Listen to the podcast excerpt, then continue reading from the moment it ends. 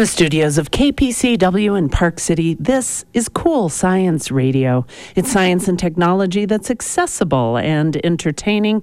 And if we can understand it, so will you. I'm Lynn Ware Peek. And I'm Katie Mullally. And this morning, our Cool Science co host, John Wells, talks with Matthew Williams, founder and director of Hate Lab and a professor of criminology. He has written The Science of Hate How Prejudice Becomes Hate and What We Can Do to Stop It. Then we speak with Teresa West. She is the Chief Commercial Officer for a company called Patient Discovery, which advances healthcare technology to create innovative ways to give more access and equity for better healthcare outcomes. I'm John Wells. I'm here with Lynn Peek. Our next guest is Matthew Williams, who's the founder and director of Hate Lab and a professor of criminology. He's written a fascinating new book, The Science of Hate How Prejudice Becomes Hate and What We Can Do to Stop It. Matthew Williams, welcome to Cool Science Radio. Thanks, John. It's a pleasure to be here. Oh, we are delighted to have you with us this morning. And your book is meticulously researched and deeply personal to you as you were a victim of a hate crime. Can you talk about this incident and how it motivated you to be a criminologist and to write this book? Sure. It's where it all started. Um, I, I just finished my degree. Um, in the UK and was celebrating with friends in London. Um, I was outside a bar. It happened to be a gay bar. Um, a, a, guy approached me, asked me for a light. I obliged. And the next thing I know, I was on the ground looking up um, with a split lip. I could taste the tang of blood in my mouth, and I realized I'd been I'd been hit.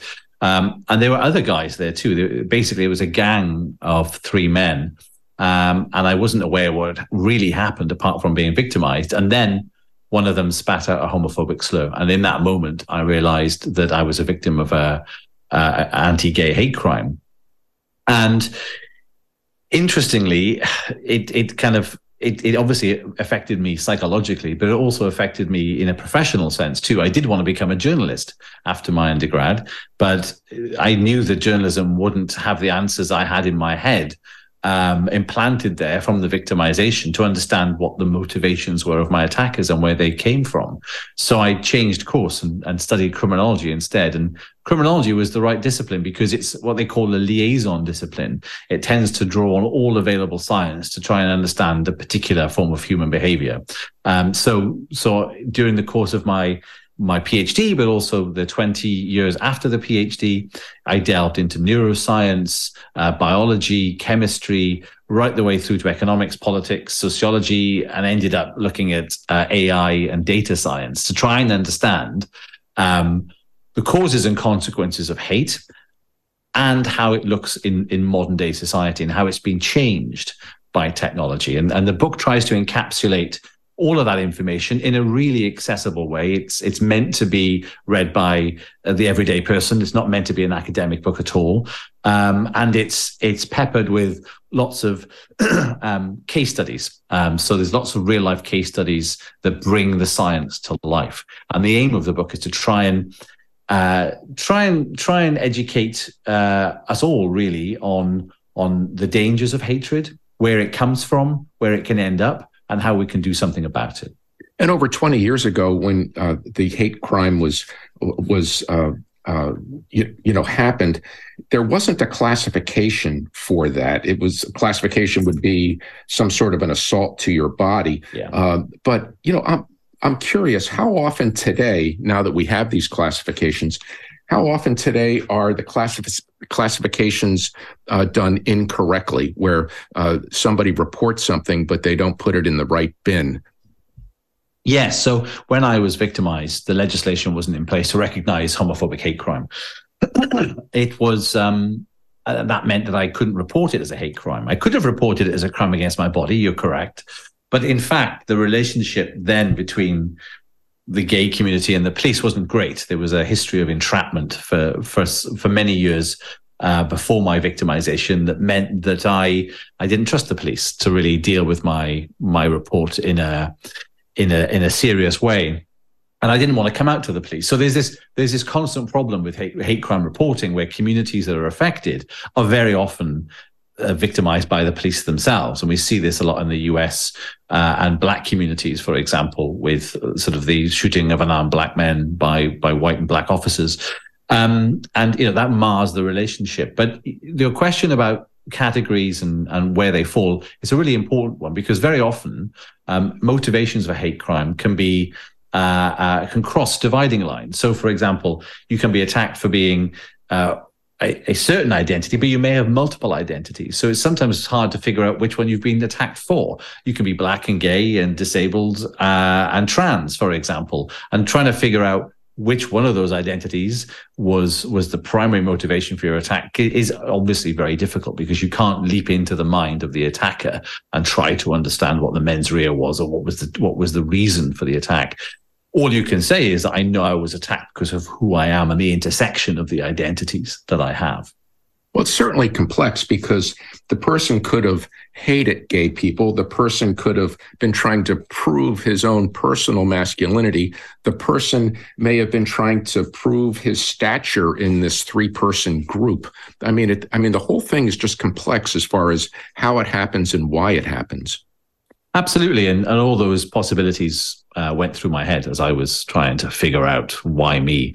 Um, and it, I still don't have the answer to the question, why me in that situation? I certainly have more answers than I started with, obviously. And so, more generally speaking, I now understand how prejudice can tip into hatred in certain individuals, but pinpointing specifically within a certain individual why a prejudice might turn to hatred is actually really difficult to do, and we aren't we haven't got the science yet to to adequately figure that out. I mean, if we could do that, we'd be in this kind of minority uh, report style system, right? Where we're able to say, right, we know that your prejudices are at a certain level and they could tip into hatred under the right set of circumstances. So we'll be watching you. And I talk a bit about that in the book because I do a lot of um, writing about neuroscience and, and how we can scan brains to identify how different parts of the brain might uh, react to certain stimuli. In this case, the the vision uh, seeing black versus white faces.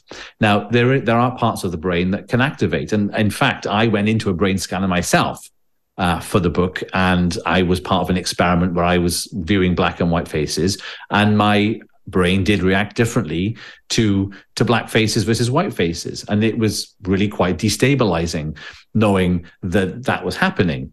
I had to speak to the neuroscientist afterwards to understand what was going on there. And she explained very eloquently that we learn uh, uh, to react in certain ways to certain stimuli through culture. And that culture very often isn't something you can control. You're just subjected to it through TV, socialization, etc. But ultimately, the brain learns from that. But you can start to see the emergence of behavior in brain patterns in these scanning technologies, which kind of edges us towards thinking in terms of those kind of minority report type predictions about behaviors and what the brain is doing. Um, which I argue against uh, quite emphatically in the book, because I don't think that's where we should be going. And in right. fact, I know that brain scans are not admissible in criminal courts because they're prejudicial. They're, right. they're, they're, they're far too, uh, that we don't know enough about them yet. The science is still in its infancy and juries can be prejudiced by them. So we don't allow them in the courtroom for that reason. I, I also think that we shouldn't be doing, we shouldn't solely rely on things like brain scans to figure out racism because at the end of the day, things like racism and homophobia are social constructions, right? They are, they are things that are, that have emerged because of of society as such. And the brain plays a part, but it's only a small part of that equation. Yeah. Uh, during COVID, uh, there were more hate crimes that were committed against Asians because, for some reason, some people, some part of the population thought that Asians were responsible for us getting COVID in this country. Uh, my daughter is uh, adopted from South Korea and a young woman who was uh, jogging uh, in Maine, and a guy went by in a pickup truck very slowly. It's a very rural area. And about five minutes later, the pickup truck showed up again, and he he slowed down, rolled down his window, and uh, yelled some some uh, some profanity and telling her that she needs to go back to her country. And uh, she was shook up by it, and she didn't even want to call the police. And I yeah. suspect that there are uh, groups in our country that are targeted that have trouble reporting this for various reasons. So the hmm. numbers mm. are not going to be accurate. Is that is that possible? Well, just to start off by saying, I'm really sorry that she had to go through that, and it's it's a horrible thing to have to face up when your identity is targeted in that way. You feel it's so destabilizing. It, it's it's really horrendous. So I'm really sorry that happened. Um, but you're right. I think reporting it to the police in certain contexts is not an option for some people because they feel like they could be subject to secondary victimization. Maybe they may not be taken seriously. Um, and it certainly was the case with me when I when I didn't report my victimization 20 years ago. Um, but yeah, that massively impacts uh, the, the, ability for state agencies to to accurately record how big a problem this actually is.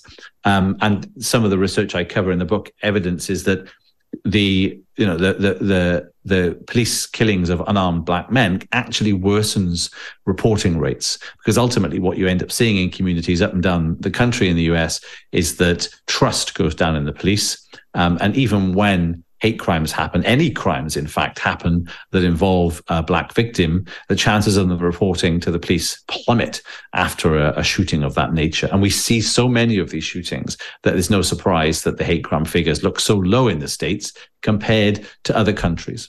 I had not heard of the Don Black uh, creation of the fake martinlutherking.org website happened, Don Black being a white supremacist, until I read your book, and it's just fascinating. Can you yeah. can you tell us about that? Well, the end of the book really focuses in on the internet and its emergence in the sort of domestic emergence of it in the 1990s. And the Stormfront website that I refer to in the book, um, as you as you said, was was run by uh, the blacks and uh, the black family, and was an attempt to increase their numbers uh, exponentially. And, and the idea was that if we make their idea was if we make use of this technology, we can coordinate in a way that we've never been able to before. And and they were onto something. They they had recognized the transformational capability of the internet to further their sort of white supremacist cause. And it worked. They set up the stormfront website website and uh, their numbers grew pretty rapidly to about 300,000 at, at its peak, which is a terrifying number of people. Um, the website was a, was a haven for hatred and intolerance. The forums on there expressed very distasteful uh, viewpoints and opinions, as you can imagine. But they went a step further than that too, and they started to infiltrate or create fake websites like the one you just described, the, the Dr. Martin Luther King site that was disguised as a bona fide bona fide website in in praise of of King um, that would be uh, le- leaflets would be sent around schools um, promoting the website on, on Martin Luther King Day. So kids would go onto the website, and there were things like quizzes, uh, uh, and, and other facts that, or fake facts, I should say, about about King and his history that tried to undermine his credibility. But they did it in such a a devious way. It, it's one of the first cases of online disinformation that we've we've got we've got on record. Really, um, disinformation. Now we're all very familiar with myths and disinformation sure. around the COVID pandemic, but this was back in the in the nineties. It was one of the very first cases. Um, it's very little spoken about. You don't really hear about it. You said you hadn't heard about it. Um, I hadn't really been familiar with it before I started researching for the book. I had to go back on the Wayback Machine, which is an internet archive, to find uh, instances of the site that's now been removed. But yes, uh, that website was viewed by literally thousands of young people who thought it was a bona fide website and uh, who knows what kinds of, of damage it has done. But those tactics that were born uh, uh, uh, from that endeavor are still being used today um, on other forums like Discord, which is a big gaming forum, and Twitch, which is another big gaming forum. And the far right are actually trying to recruit from the forums where they know young people are more likely to go. And of course, young people are probably the most impressionable folks out there. Um, uh, they're, they're, very listless. Very often, they're transitioning from, uh, say, home to school. Uh, they may not have any uh, sort of bonds in terms of relationships. They, they're kind of free floating in many ways. So they're they're ripe for um, I guess, recruiting into into these kinds of far right cultures. Um, and and the kinds of tactics being used by the far right and white supremacists are terrifying when it comes to their sort of internet capabilities uh, uh, and technical uh, capabilities. Wow, it's just fascinating. Yeah, and as I said, I had not heard of it. Uh, uh, be, you know, before. We have done a number of shows on artificial intelligence, and mm. we mostly focus on what the possibilities are and what's going on today, and what some of the challenges are, and applications that are helping people in in medical and in all sorts of different areas. Um, what had had have the bullies that were out in the street that somehow got involved in the computer science side have they have they gotten involved in the AI side I assume that they have. Well, yeah, it's it's just another tool, isn't it? And and and criminals are are probably amongst the most innovative um, tool makers and users you you can get. Um, they innovate with these technologies to to further their agendas, whatever they might be, to make money or to recruit into far right groups, whatever it might be. So yes, um, we've seen um, groups of all sorts around the world game algorithms. So they will use algorithms that embedded inside sort of Google search to make sure that their websites appear at the top of the list when you do a search. Um, they have gamed algorithms that try to identify hate speech. So, for example, they will undermine them in some ways. Mm-hmm. Um, so they, they will learn how AI is trying to find their content and then react to it defensively. So in a sense, all of a sudden you're seeing a change in change in behavior to avoid detection and so on. So yes, it's AI is is part of the solution of trying to find these groups and trying to understand their dynamics and and trying to find hate speech, but it's also being used uh, against that effort as well as you can imagine. So yes, I mean we can't we can't exist without it. We need the artificial intelligence mm. to do the kind of work for us of detecting hate speech at scale, um, just to understand, you know, when when patterns are changing and if we're seeing spikes in hate speech, why might that be the case? Um, but at the same time, they can be re-engineered for nefarious purposes, and we're seeing that, for example, with the uh, Internet Research Agency in Russia. So they're meddling and interference in in U.S. elections potentially, uh, but also the Brexit process in the UK. They they were using AI, machine learning, and other forms of online tech to undermine democracy. You know, and so it's not just individual actors; it's state actors as well. Yeah, I wonder who has better algorithms, the good guys or the bad guys. It's yeah. Uh, oh, it's, it's, it's constantly. exactly. So, um, Matthew, your book is meticulously researched, and as you wrote this book, what most surprised you as you went around the world putting this book mm. together?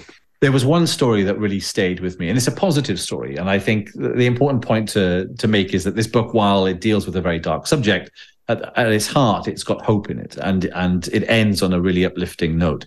But there was this one case uh, which struck me from the UK, but it may be familiar to some extent with with uh, uh, your your readers or listeners, I should say, because it was a study done by an academic out of Stanford and Yale, um, and it was in relation to Mo Salah, the Premier League football player who plays for Liverpool FC. So Mo Salah joined Liverpool Football Club in 2017. Um, in the in the midst of a string of terror attacks, it was the worst year of terror in the UK.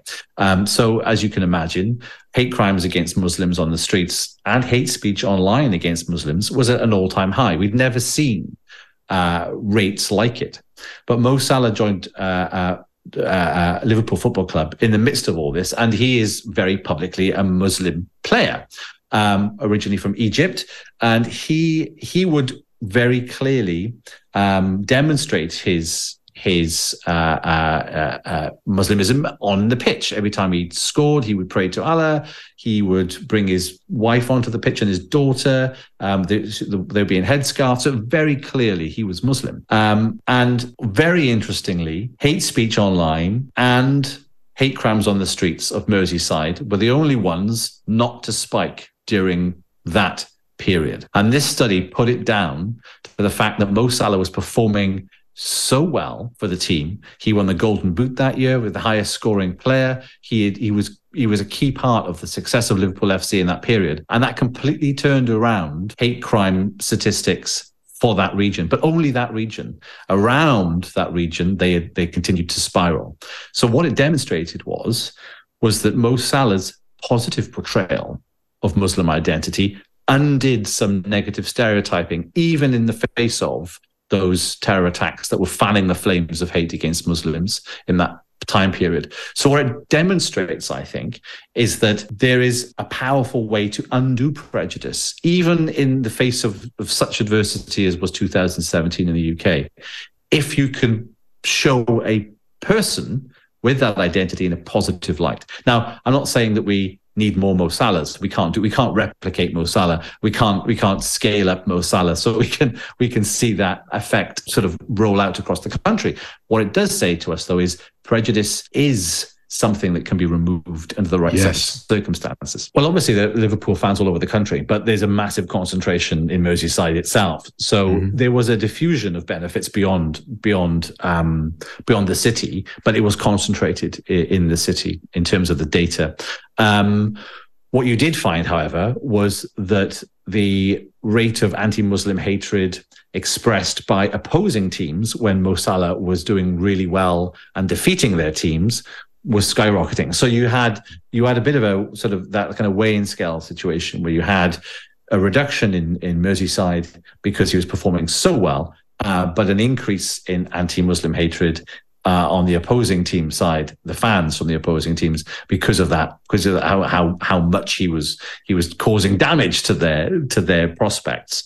Um, so it, it, was a double a double edged coin, and that but that's reflective of society in in many yeah. ways. If you're just joining us on Cool Science Radio, we are speaking with Matthew Williams, and he has written "The Science of Hate: How Prejudice Becomes Hate and What We Can Do to Stop It." Uh, why don't we start talking about that? About what are what are some of the things that we can do to uh, slow this down, uh, possibly stop it? Sure. So I end the book um, with a section called the Seven Steps to Stop Hate. It's a it's a bit like uh, a guide, a manifesto of sorts, to encourage people to look inward and understand their own capacity for prejudice, and then look outward and and to and to do things to to jump into action when they see prejudice and hate. So the first thing is um, recognize that we are super threat detecting machines and our brains are designed to detect threat wherever we see it. It's kept us alive. Um, for millions of years. Our species is where it is today because we are those super threat detecting machines. But we have to understand when our threats are triggered uh, uh, uh under a false alarm. And so when we are told that uh, an opposing group to us is in some way threatening, say, for example, we're told that immigrants are a threat to our, our way of life, we must question who is sending us that message and try to figure out whether or not that person or that group has something to benefit from our reaction to it. So just becoming aware of our threat detection uh, uh, um, uh, proclivity, and then and then working against the the the abuse of that or the weaponization of that by others. Working on your stereotypes. So figuring out that your brain is a category making machine and it's a miser. It's not very it's not very good with its bandwidth. It doesn't like to spend too much energy working things out if it doesn't have to. So we're constantly taking shortcuts. And that's that's where stereotypes and negative stereotypes come from. So one of the arguments i make is like always reflect on your your, your first impressions of others and never let that be your last impression because ultimately you're probably wrong. Um, a big one is positive con- contact.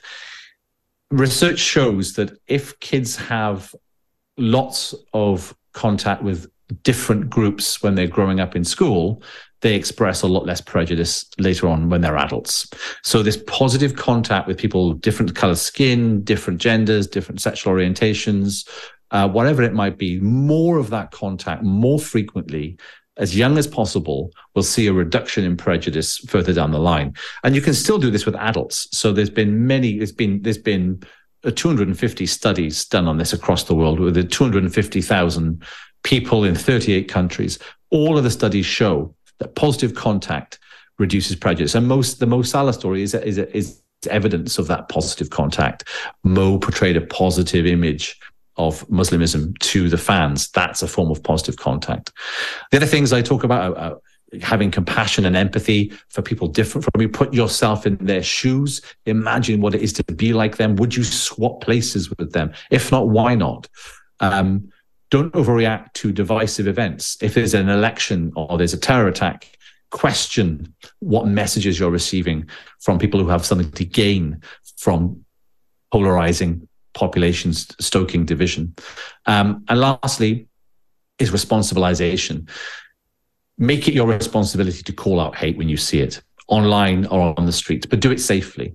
I think if more of us took action instead of just scrolling on by or walking on by, that we would see a change in behavior. And some early research studies that we've done shows that in in about 30% of cases, people who spread hate speech online actually stop if they're challenged in the moment.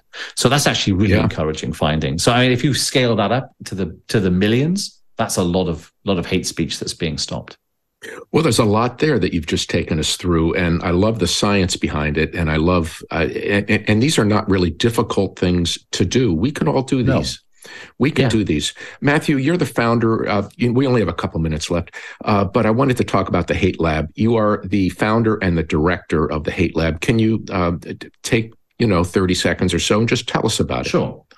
So we know that the big uh, social media giants have access to very powerful artificial intelligence um, that makes money for them. Uh, we turn that artificial intelligence on its head and use it to uh, monitor how much hate speech is on each platform. And then we can use that to hold platforms to account. And we also supply that technology to civil society organizations and governments so they can hold social media to account. So the whole point of Hate Lab is to use those technologies that have been developed in these massive corporations, turn it on its head so then we can empower citizens to hold them to account when they aren't doing enough about hate speech. Matthew Williams has advised TikTok, Twitter, Instagram, Google, Double E, British Telecom, Deutsche Telekom, the Professional Footballers Association, the UK, the UK Home Office, and the United States Department of Justice, all on the topic of hate.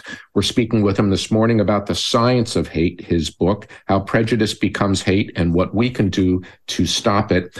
And Matthew, I thank you for writing the book and really thank you for being with us this morning on Cool Science Radio. Uh, thanks, John. That's really kind of you. I've loved every minute. I'm Lynn Ware Peek. And I'm Katie Mullally. A healthcare technology company like Patient Discovery believes that to meaningfully advance health equity, they need to merge the patient's life outside of a clinical setting with their clinical care path. They call it connecting life to care. And joining us this morning is Patient Discovery's Chief Commercial Officer, Teresa West, who will tell us the story of health equity and why healthcare technology is making such huge advances in this area. Teresa, welcome to Cool Science Radio. Thank you. I'm very excited to be here. Well, we're excited to have you. And I, I, think it's so important for our listeners and for all of us to understand exactly how healthcare technology is improving access to healthcare and also health equity. But maybe let's start with health equity. What is it? Okay, so I'm going to give you what I would consider to be the definition, and then I'm going to give you a real life example, which I really think kind of brings it to life. So if you even go online and you Google it, you look up health equity, it will say something along the lines of health equity means giving each person what they need so they can have access to the same level of care. Now, there's another term that's out there as well, and that is health justice. And that is focused on identifying and removing the obstacles. Now, let me give you a, a real life example. So, let's say that you have a family. The dad is six foot, the mom is five two, the daughter's in a wheelchair, and they have a son who plays baseball. I know this seems odd, but this is going somewhere. So the family is super excited to watch their son play in the state baseball championship game. So they arrive at the field and they find that there has been a five and a half foot wooden fence installed. Now, the kind that you can't see between the slats. So for the dad, it's no problem. For the mom and the daughter, they're disappointed because they can't see the game. The equal solution would be to have there are three boxes there so everybody has you know the opportunity you know to see the game but there's still a problem with that so the equity solution would be to stack the boxes on top of each other so the mom can see over the fence for the daughter in the wheelchair, it would be to install a ramp with a platform on top so she can roll up and see the see the game. Now, the justice part of that solution would be to remove the wooden fence and find a better solution that provides access for all. So, although that's not an example from a healthcare situation, when you think about the life of the individuals and the challenges that they face, and every person and every family has a different situation, you can hopefully relate about what that would mean from an equity and a justice situation. Well, when we look at that sort of example, that applies to all things regarding social equity and and as you're saying now healthcare equity but what is the situation outside of just access, you know, the ability to have health insurance, for example. Many have substandard insurance, and then that really limits their access. But I have a feeling that healthcare equity is referring to a whole world of things beyond health insurance. Absolutely. You know, when you think about the different types of situations or details that can impact care, it's there really is no end. there are lots of current findings and studies, you know, that are out there that say that 80 to 90% of a person's health journey is impacted by non-medical factors. So, social workers, community health workers, community based organizations, people that have really lived deep into the public health space, you know, they've lived in this world of addressing what we now call, you know, social determinants of health. They're very familiar with it. But with COVID, this term has really risen to the top of conversations whether it is in regard to local situations and support of community based organizations or even addressing policy. But so social determinants of health from a definition standpoint, you know, relates to, and again, if you look it up, you know, on Google, it would be the conditions in which people are born, grow, live, work, and age you know they include everything like you said beyond just the insurance aspect which is critically important but socioeconomic status education neighborhood physical environment employment social support services as well as access to care. So when you're thinking about those things we're talking about employment status and income housing and when you think about housing, it's not just do you have a house or are you homeless? It's things such as do you have mold? Do you have infestation of some part? Some part, um, the inability to pay your rent. Transportation is not necessarily do you have a car, but do you have a support system that can step in to help you with transportation? Education, literacy, access to healthy foods, not just food in general. And then I think a part that people often don't think about is the social support system. You know, it's proven that when someone is actively engaged in a community of some sort, you know, whether it is a spiritual community, just a local type of organization, that their health is better, their stress is lower, behavioral health comes into play. And then, like you said, health coverage. But not only that, but the availability in rural areas um, language barriers, you know, for people who transition across the country, um, and then the quality of care that they're receiving. So it does go is a big net. And everything that I just mentioned has a direct impact on outcomes of healthcare, the cost of healthcare, and just the overall health, not for today, but even for those future generations to follow. So we found during the pandemic there was stark differences to access to healthcare, specifically in rural areas, like you were just saying. And having access to healthcare is a big element of, of health equity. But we do all have cell phones, and it's been amazing to watch the expanse or the growth of telehealth when you mm. can, you know, get onto your phone and contact your doctor. Are you working with a lot of these health equity programs in expanding telehealth because we may not have access to a doctor or a clinic, but we all have a phone. Right. And, you know, the expansion of telehealth, excuse me, you know, has been, you know, very positive, especially in those situations, just like you described. What we do at patient discovery as part of that process is we give access to a very unique relational experience for a patient and possibly their caregiver within the home setting to allow them to be educated and walk through a very thoughtful process, not only talking about the different points that I just mentioned regarding social determinants of health, but you know, what are your top line concerns? Um, you know, what are the goals that you have for yourself? Things such as, you know, I want to attend my daughter's wedding or I'm concerned about losing my job. We give them the ability to answer those questions in advance, then to provide that information in advance of the appointment to the provider whether it may be the actual physician themselves, or it could be a social worker, a community health worker, someone who can actually step in and solve um, the challenges in advance of an appointment.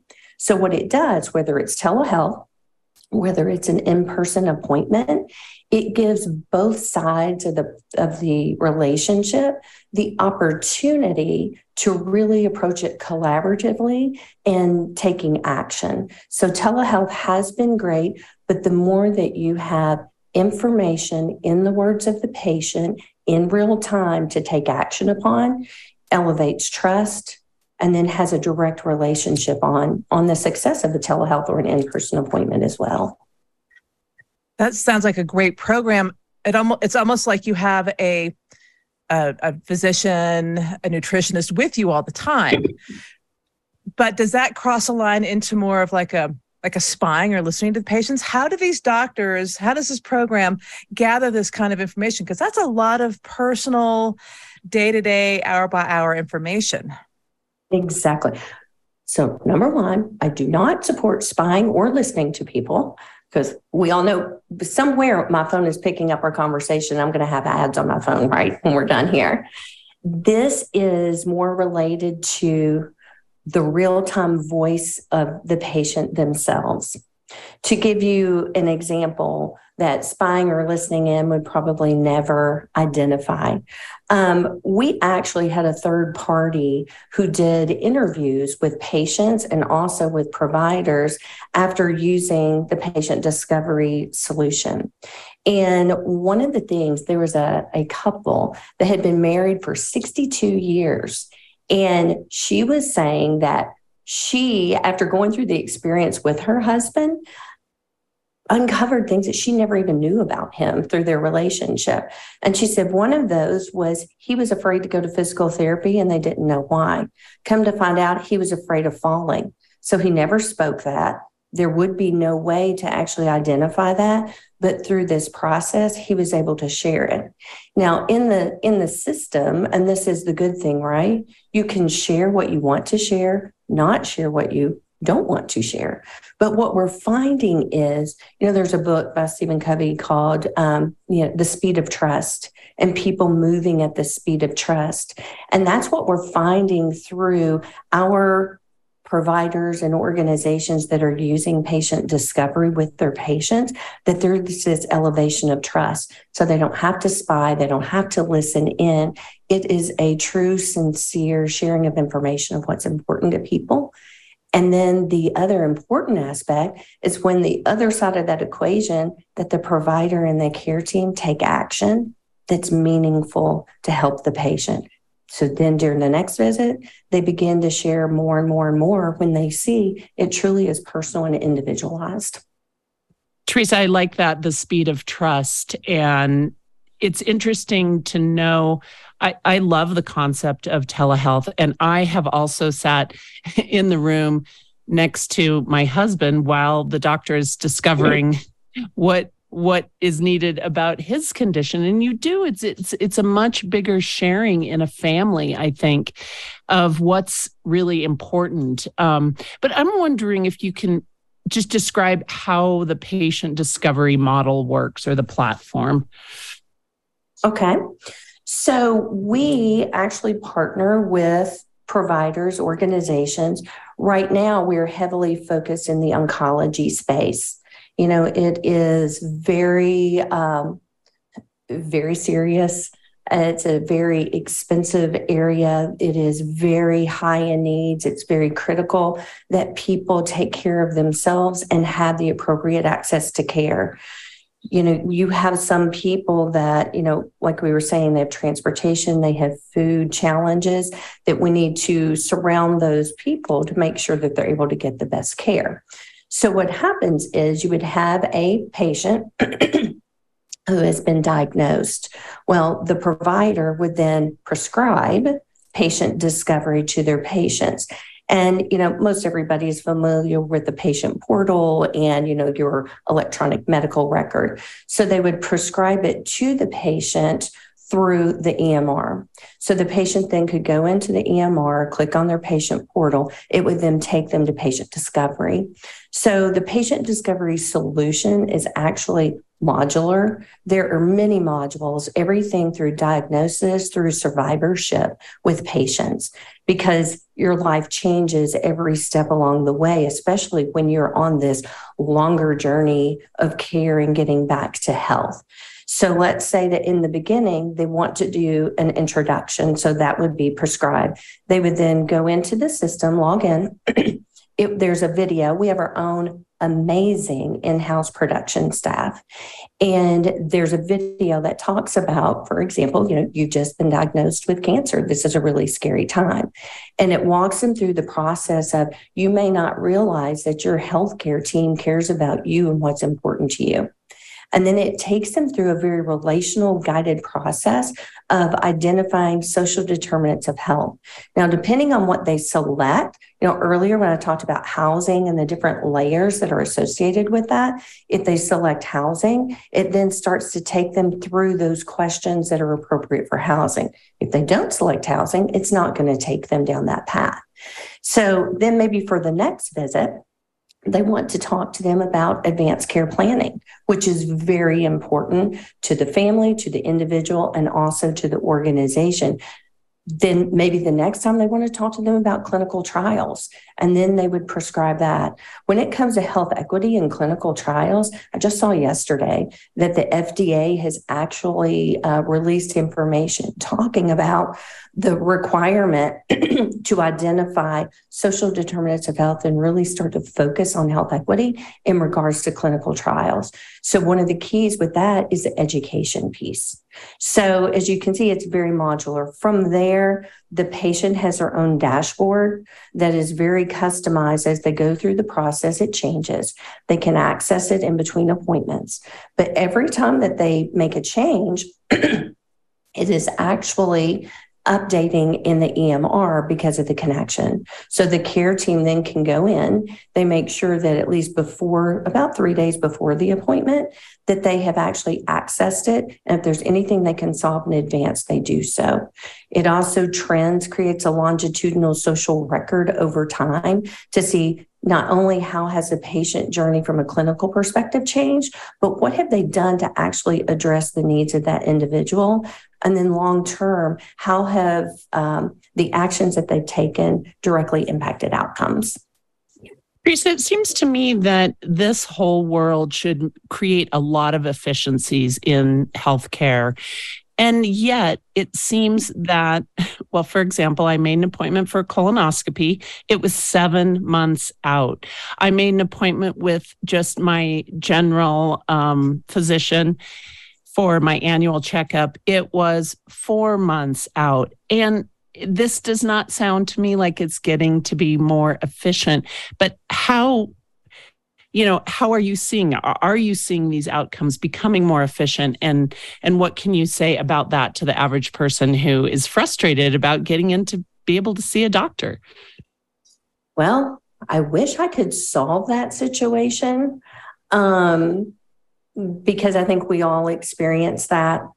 Uh, my sister which that's a whole nother topic but she was born with um, multiple birth defects. She was never supposed to live. And the doctors told her, or told my parents when she was born, don't come back for 30 days because there's nothing you can do and she'll be gone. Well, of course, my parents said, that's not going to happen. And she passed away on January 28th at the age of 52. So, oh my goodness. Yeah, I know. It's pretty, it's oh. pretty incredible, incredible. Her life was an absolute miracle. But my point being that over my lifetime, I have been witness to not just simple, you know, I need to go to a PCP, you know, for a cold. I have experienced extremely difficult situations from neurology, you know, to, I mean, to pain management, to wound care on my journey with her and that is one of the most challenging aspects is having to sit there with somebody you care about and have somebody tell you i'm sorry you can't get in you know, for three months or six months. I don't know how to solve that simply, but that is one of the reasons I was so drawn to patient discovery because looking at it and saying, you may not see me now, but if my parents had the opportunity to express the needs and to connect with community based organizations, with social workers, you know, with healthcare advocates, maybe that wouldn't take a doctor's appointment, but there were still so many things that needed to be solved in the meantime that really mattered. And so we're trying to do our part to ease that to ease the burden of discovery on those care teams the providers and their teams you know that are especially you know with covid you know overworked overburdened so if we can shift this discovery of importance into the home it lightens the load there, but also it creates a deep richness and a depth of information that's meaningful that it really hasn't been accessible in the past. Well, and as we all know, being able to share what we've got going on, being asked the right questions has such a huge impact in our own well being.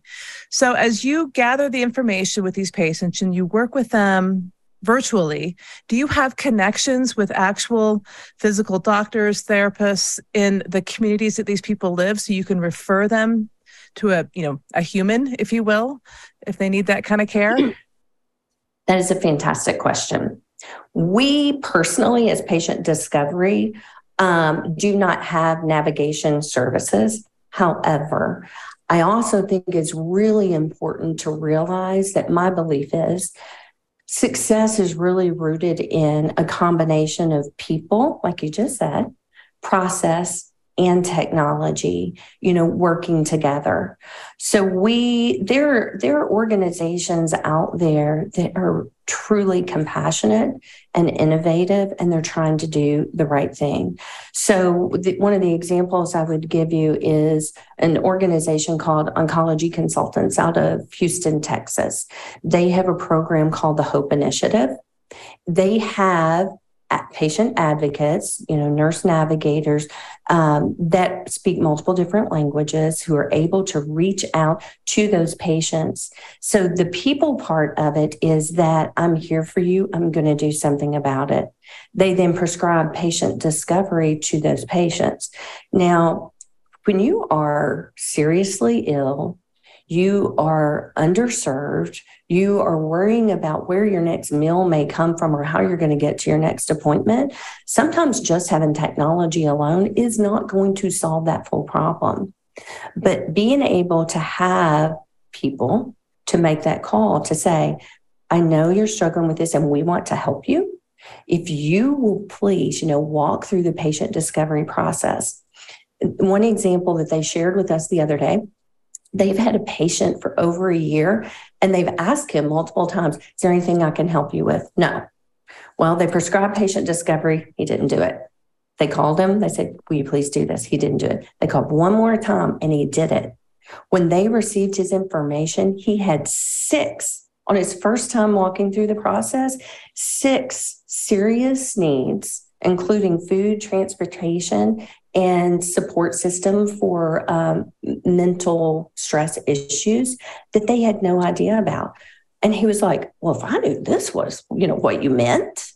So it was the education piece, it was the guiding him through the process piece, it was the knowing that someone was there for him piece that really took people, process, and technology, banded it together, and really, you know, is now moving this individual towards success and a healthy journey. Well, that's a great note to leave it on. Teresa West is the Chief Commercial Officer at Patient Discovery. If you'd like to learn more, it's just simply patientdiscovery.com.